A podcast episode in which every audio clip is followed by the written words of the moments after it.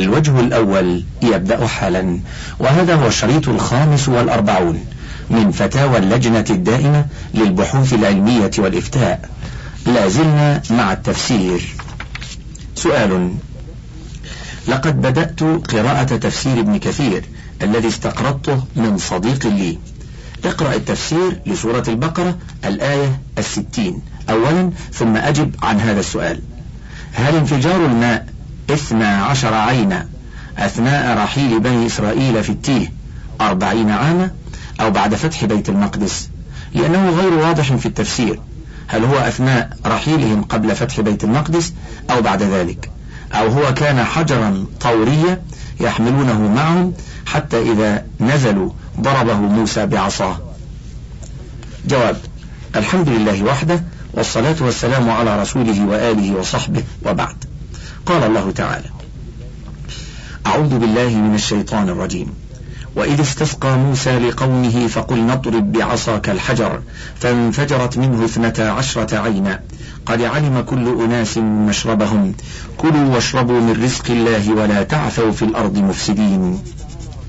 أمر الله تعالى رسوله وكليمه وكليمه موسى عليه السلام. حين استسقاه أن يضرب بعصاه الحجر فلما ضربه انفجر منه اثنتا عشرة عينا على عدد الأسباط توسعة عليهم حتى لا يتزاحموا ولا يتناحروا على الماء. فكان ذلك من الله تعالى معجزة لموسى عليه السلام ورحمة منه بموسى ومن معه من بني إسرائيل. وهذا هو مكان الحجة والتأييد وموضع النعمة والعبرة.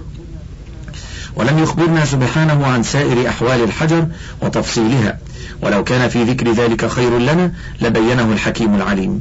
وما كان ربك نسيا. ولم يثبت في تفصيل أحواله حديث عن النبي صلى الله عليه وسلم فيما نعلم. ولو كان فيه خير لأوحى به اللطيف الخبير إلى رسوله صلى الله عليه وسلم وليبلغه للناس رحمة بهم. وقد نقل ابن كثير في تفسير هذه الآية. عن الثوري عن أبي سعيد عن عكرمة عن ابن عباس رضي الله عنهما أنه قال إن ضرب موسى الحجر بعصاه كان في التيه فصار اثنتي عشرة عينا من ماء لكل سبط منهم عين يشربون منها. ونقل عن مجاهد نحوه. وبالجملة فالخير للمسلم الاستغناء بما ذكر الله تعالى أو ثبت في السنة ولا يخوض فيما لم يثبت فيه نص من ذلك عن النبي صلى الله عليه وسلم. وبالله التوفيق وصلى الله على نبينا محمد وآله وصحبه وسلم. سؤال ما تفسير هذه الآية؟ هو الذي يصوركم في الأرحام كيف يشاء. لا إله إلا هو العزيز الحكيم. جواب الحمد لله وحده والصلاة والسلام على رسوله وآله وصحبه وبعد. بعد أن وصف سبحانه بأنه لا إله إلا هو الحي الذي لا يموت وأنه القيوم بشؤون عباده فلا وجود لهم ولا استقامة لأحوالهم إلا به. مع غناه عنهم وأنه العليم بكل شيء. لا يخفى عليه شيء في الأرض ولا في السماء. أقام الدليل على ذلك بأنه وحده الذي يخلق الناس في أرحام أمهاتهم كيف يشاء على صور شتى وأحوال مختلفة من ذكر وأنثى وحسن وقبيح وشقي وسعيد. لا إله إلا هو له العزة وكمال القوة والغلبة وله الحكمة البالغة في كل ما شرعه وخلقه وقضى به وقدره. ومن ذلك خلقه لعيسى وتقديره سبحانه أن تحمل به أمه بلا أب. وأن يكون آية للناس على كمال علم الله وقدرته وبالغ حكمته. كما خلق آدم من تراب وقال له كن. فكان كما أراد الله فلا حق لهما من العبادة. بل هو حق لرب العالمين وحده لا شريك له. لا إله إلا هو القوي الذي لا يغلب ولا يعجزه شيء. الحكيم في تدبيره وفي خلقه وتشريعه. وفيها الرد على النصارى القائلين بأن عيسى عليه الصلاة والسلام هو ابن الله لأن الله هو الذي صوره في رحم أمه مريم. فكيف يكون ابنا له أو إلها معه؟ تعالى الله عن ذلك علوا كبيرا. وبالله التوفيق وصلى الله على نبينا محمد وآله وصحبه وسلم. سؤال المباهلة التي حصلت بين الرسول صلى الله عليه وسلم والنصارى في عهده والتي وردت في قوله تعالى فمن حاجك فيه من بعد ما جاءك من العلم فقل تعالوا فقل تعالوا ندعو أبناءنا وأبناءكم إلى آخر الآية الكريمة. هل هي خاصة بالنبي صلى الله عليه وسلم؟ وإن لم تكن كذلك فهل هي خاصة مع النصارى؟ جواب الحمد لله وحده والصلاة والسلام على رسوله وآله وصحبه وبعد. ليست المباهلة خاصة بالرسول صلى الله عليه وسلم مع النصارى بل حكمها عام له ولأمته مع النصارى وغيرهم. لأن الأصل في التشريع العموم وإن كان الذي وقع منها في زمنه صلى الله عليه وسلم في طلبه المباهلة مع نصارى نجران فهذه جزئية تطبيقية لمعنى الآية لا تدل على حصر الحكم فيها. وبالله التوفيق وصلى الله على نبينا محمد وآله وصحبه وسلم. سؤال هل الآيتان التاليتان الثانية ناسخة للأولى؟ الأولى يا أيها الذين آمنوا اتقوا الله حق تقاته ولا تموتن إلا وأنتم مسلمون. الثانية فاتقوا الله ما استطعتم واسمعوا وأطيعوا وأنفقوا خيرا لأنفسكم ومن يوق شح نفسه فأولئك هم المفلحون. جواب الحمد لله وحده والصلاة والسلام على رسوله وآله وصحبه وبعد. اختلف المفسرون من الصحابة وغيرهم في الآية الأولى هل هي محكمة أو منسوخة؟ فابن عباس ومن وافقه يقولون إنها محكمة ويفسرون حق تقاته بأن يجاهدوا في سبيله حق جهاده ولا تأخذهم في الله لومة لائم ويقومون بالقسط ولو على أنفسهم وآبائهم وأبنائهم. وذهب سعيد بن جبير وأبو العالية والربيع بن أنس وقتادة ومقاتل بن حيان وزيد بن أسلم والسدي وغيرهم إلى أنها منسوخة بقوله تعالى فاتقوا الله ما استطعتم. والأظهر أنه لا شيء في الآية وأن تقوى الله حق تقاته يراد به ما دلت عليه الآية الأخرى وهي قوله تعالى فاتقوا الله ما استطعتم. وبالله التوفيق وصلى الله على نبينا محمد وآله وصحبه وسلم. سؤال ما هو تفسير الملائكة المسومين الذين ورد ذكرهم في الآية الخامسة والعشرين والمئة من سورة آل عمران؟ جواب. الحمد لله وحده والصلاة والسلام على رسوله وآله وصحبه وبعد. تكلم ابن جرير وابن كثير وغيرهما من المفسرين على المراد بالملائكة المسومين. فذكر ابن جرير قراءتين في مسومين. فتح الواو. ومسومين. كسرها. واختار قراءة الكسر. وهذا نص اختياره. قال أولى القراءتين في ذلك بالصواب قراءة من قرأ بكسر الواو لتظاهر الأخبار عن أصحاب رسول الله صلى الله عليه وسلم وأهل التأويل منهم ومن التابعين بعدهم بأن الملائكة هي التي سومت أنفسها من غير إضافة تسويمها إلى الله عز وجل أو إلى غيره من خلقه. انتهى المقصود. وبعد أن ذكر ابن جرير جملة من الأقوال التي تبين العلامات التي صارت مميزة لهم قال قال أبو جعفر فهذه الأخبار التي ذكرنا بعضها عن رسول الله صلى الله عليه وسلم أنه قال لأصحابه تسوموا فإن الملائكة قد تسومت. وقول أبي أسيد خرجت الملائكة في عمائم صفر طرحوها بين أكتافهم. وقول من قال منهم مسومين معلمين ينبئ جميع ذلك عن صحة ما اخترنا من القراءة في ذلك. وأن التسويم كان من الملائكة بأنفسها على نحو ما قلنا في ذلك فيما مضى. انتهى. هذا وننصحك بالرجوع إلى كلام ابن جرير وابن كثير وغيرهما على الآيتين لمزيد الفائدة. وبالله التوفيق وصلى الله على نبينا محمد وآله وصحبه وسلم. سؤال قد يتطاول البعض على كتاب الله فيجعلون تفسير الآيات حسب أهوائهم ليضلوا الناس عن ذلك. مثال ذلك في سورة آل عمران. قوله تعالى الذين يذكرون الله قياما وقعودا وعلى جنوبهم فيفسرون ذلك على الرقص في الأذكار والهيمنة ويتمتم بكلمات غير مفهومة ويميل يمينا ويسارا وهو يقول الله حي الله حي. وهكذا وأمور أخرى. فيحللون تحديد النسل والغناء للنساء والمدح للرسول ويستعملون في ذلك آلات الغناء والمجون. فنريد منكم التبصير بأمور ديننا وفهمها على حق ورد على المبتدعين على الدين والكتب الشافية بذلك.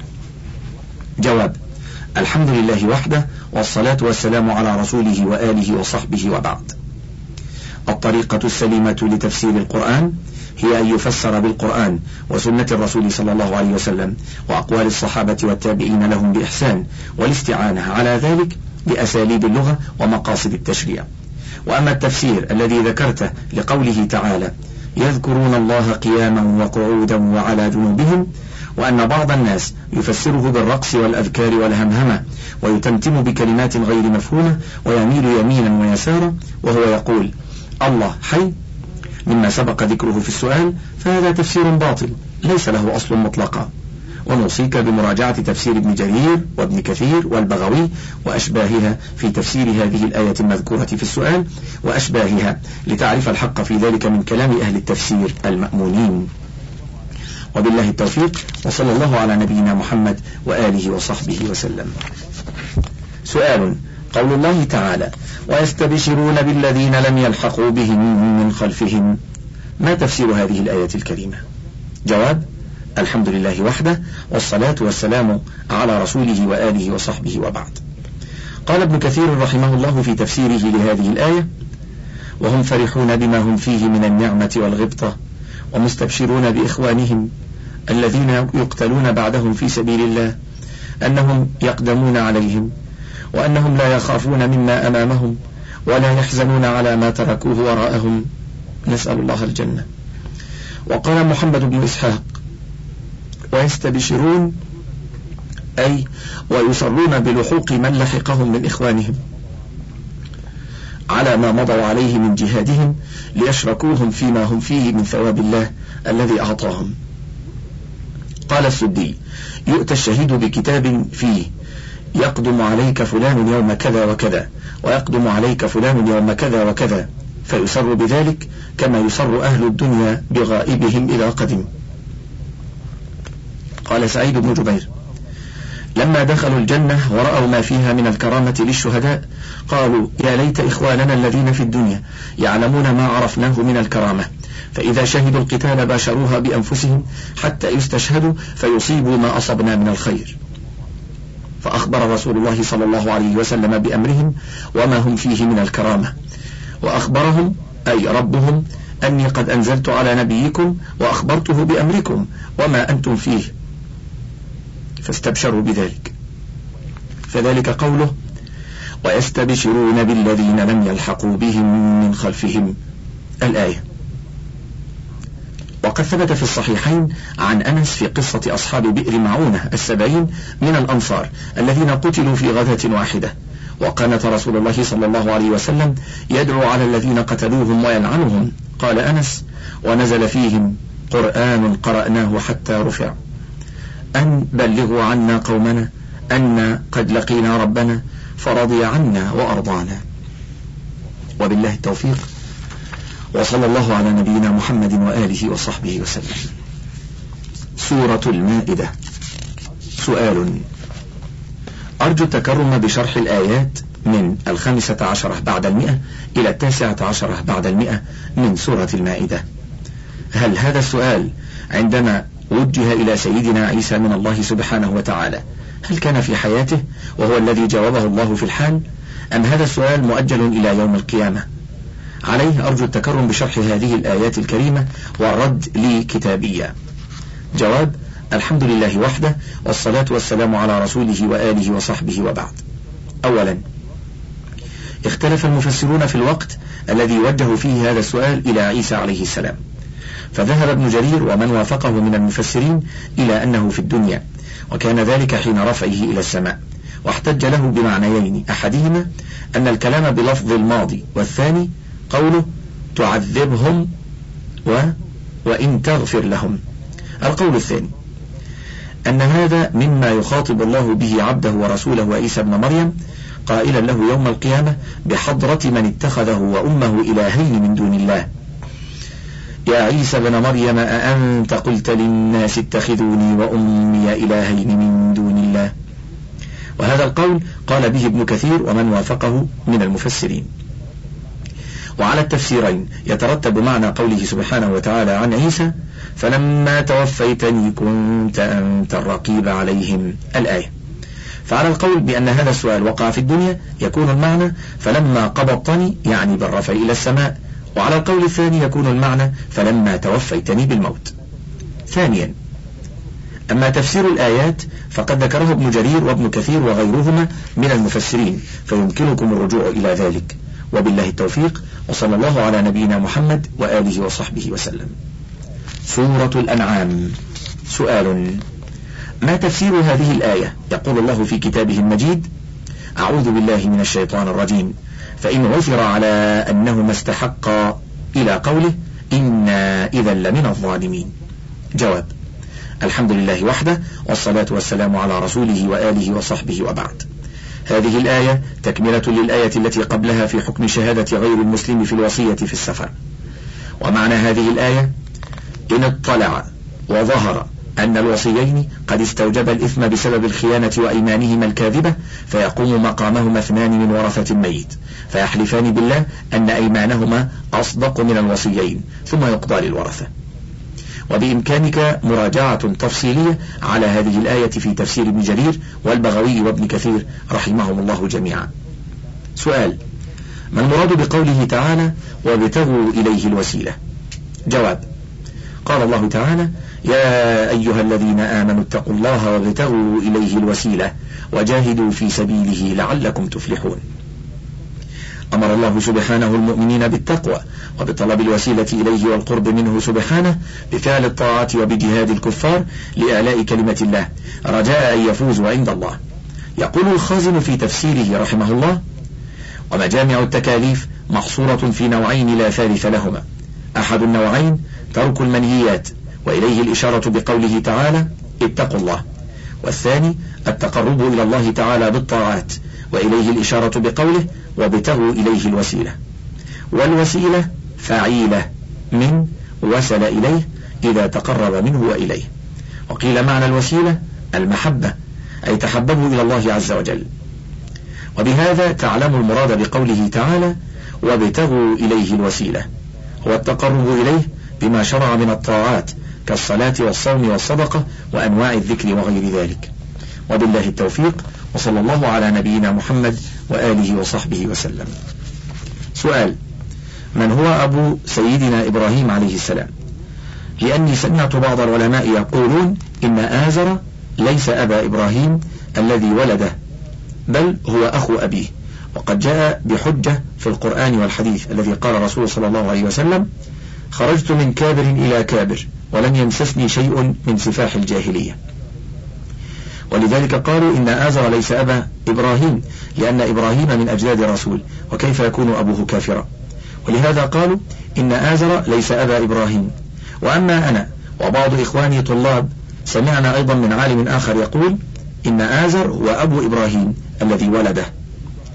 وقال إن في القرآن آية تدل على ذلك وهي وإذ قال إبراهيم لأبيه آزر ولذلك أرجو منكم بيانا واضحا لتطمئن قلوبنا لأننا طلاب. جواب الحمد لله وحده والصلاة والسلام على رسوله وآله وصحبه وبعد.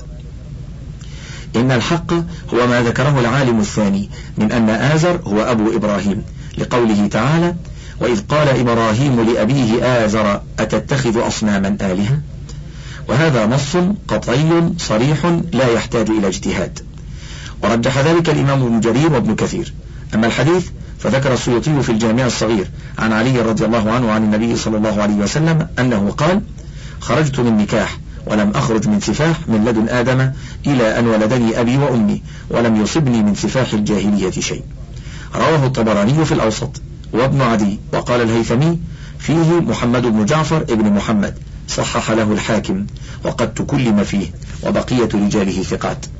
فالحديث يفيد طهارة سلسلة نسبه صلى الله عليه وسلم فقط ولم يتعرض للكفر والإسلام في آبائه ولا يلزم من كفر آزر أن يكون نكاحه سفاحا وعلى فرض صحة الحديث المذكور لا يلزم من كون آزر كافرا أن يكون نكاحه سفاحا وبالله التوفيق وصلى الله على نبينا محمد وآله وصحبه وسلم. سؤال بسم الله الرحمن الرحيم. وعلى الذين هادوا حرمنا كل ذي ظفر ومن البقر والغنم حرمنا عليهم شحومهما إلا ما حملت ظهورهما أو الحوايا أو الحوايا أو ما اختلط بعظم. ما معنى هذه الآيات؟ الحمد لله وحده والصلاة والسلام على رسوله وآله وصحبه وبعد. قال ابن جرير رحمه الله في تفسيره يقول جل ذكره وحرمنا على اليهود كل ذي ظفر وهو من البهائم والطير ما لم يكن مشقوق الأصابع كالإبل والنعام والإوز والبط.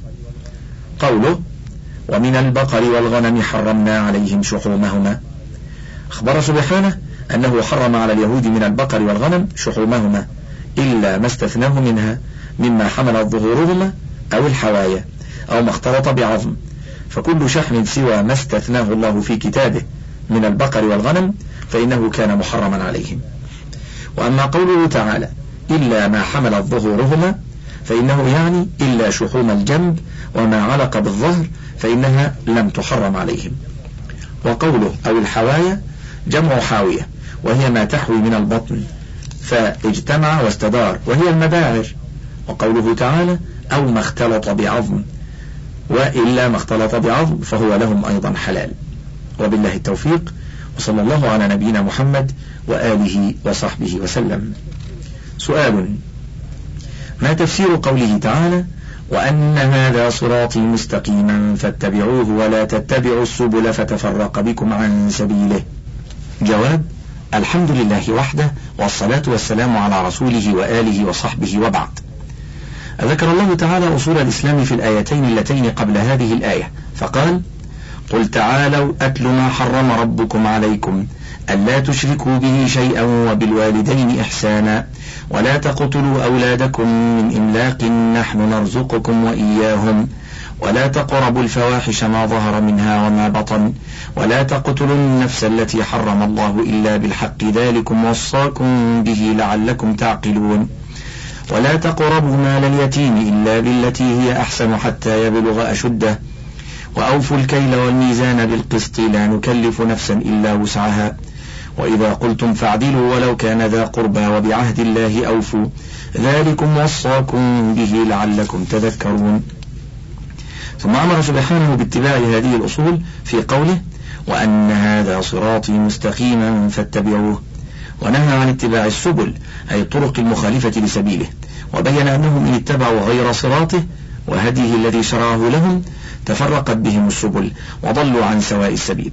وقد شرح رسول الله صلى الله عليه وسلم هذه الآية فيما رواه الإمام الحاكم وأحمد عن ابن مسعود رضي الله عنه قال خط رسول الله صلى الله عليه وسلم خطا بيده ثم قال هذا سبيل الله مستقيما وخط عن يمينه وشماله ثم قال هذه السبل ليس منها سبيل إلا عليه شيطان يدعو إليه ثم قرأ وأن هذا صراطي مستقيما فاتبعوه ولا تتبعوا السبل فتفرق بكم عن سبيله. وقال الحاكم صحيح ولم يخرجاه. رواه النسائي والترمذي عن النواس بن سمعان رضي الله عنه. وقال الترمذي حسن غريب. وبالله التوفيق وصلى الله على نبينا محمد وآله وصحبه وسلم. سورة التوبة. سؤال لماذا لم تبدأ سورة التوبة؟ ببسم الله الرحمن الرحيم. جواب. الحمد لله وحده والصلاة والسلام على رسوله وآله وصحبه وبعد. السبب في ذلك ما رواه أحمد وأهل السنن عن ابن عباس رضي الله عنه قال قلت لعثمان بن عفان ما حملكم أن عمدتم إلى الأنفال وهي من المثاني وإلى براءة وهي من المئين وقرنتم بينهما ولم تكتبوا بينهما سطر بسم الله الرحمن الرحيم. ووضعتموهما في السبع الطوال ما حملكم على ذلك؟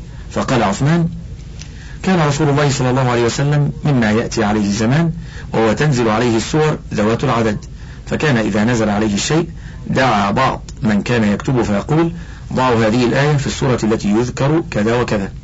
وكانت الأنفال من أول ما نزل بالمدينة وكانت براءة من آخر ما نزل من القرآن وكانت قصتها شبيهة بقصتها وخشيت أنها منها وقبض رسول الله صلى الله عليه وسلم ولم يبين لنا أنها منها. فمن أجل ذلك قرنت بينهما ولم أكتب بينهما سطر. بسم الله الرحمن الرحيم. ووضعتها في السبع الطوال. وبالله التوفيق. وصلى الله على نبينا محمد وآله وصحبه وسلم. سؤال. لماذا لم تبدأ سورة التوبة ببسم الله الرحمن الرحيم؟ جواب. الحمد لله وحده والصلاة والسلام على رسوله وآله وصحبه وبعد.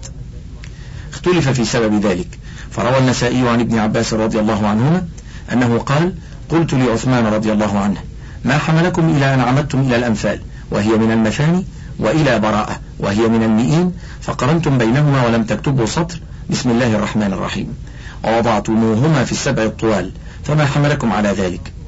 قال عثمان رضي الله عنه إن رسول الله صلى الله عليه وسلم كان إذا نزل عليه الشيء يدعو بعض من يكتب عنده فيقول ضعوا هذا في السورة التي فيها كذا وكذا وتنزل عليه الآيات. فيقول ضعوا هذه الآيات في السورة التي يذكر فيها كذا وكذا.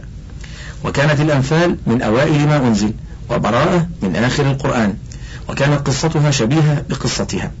وقبض رسول الله صلى الله عليه وسلم ولم يبين لنا أنها منها وظننت أنها منها. فمن ثم قرنت بينهما ولم أكتب بينهما سطر. بسم الله الرحمن الرحيم. وخرجه أبو عيسى الترمذي وقال هذا حديث حسن. وقال عبد الله بن عباس رضي الله عنهما سألت علي بن أبي طالب رضي الله عنه لما لم يكتب في براءة بسم الله الرحمن الرحيم؟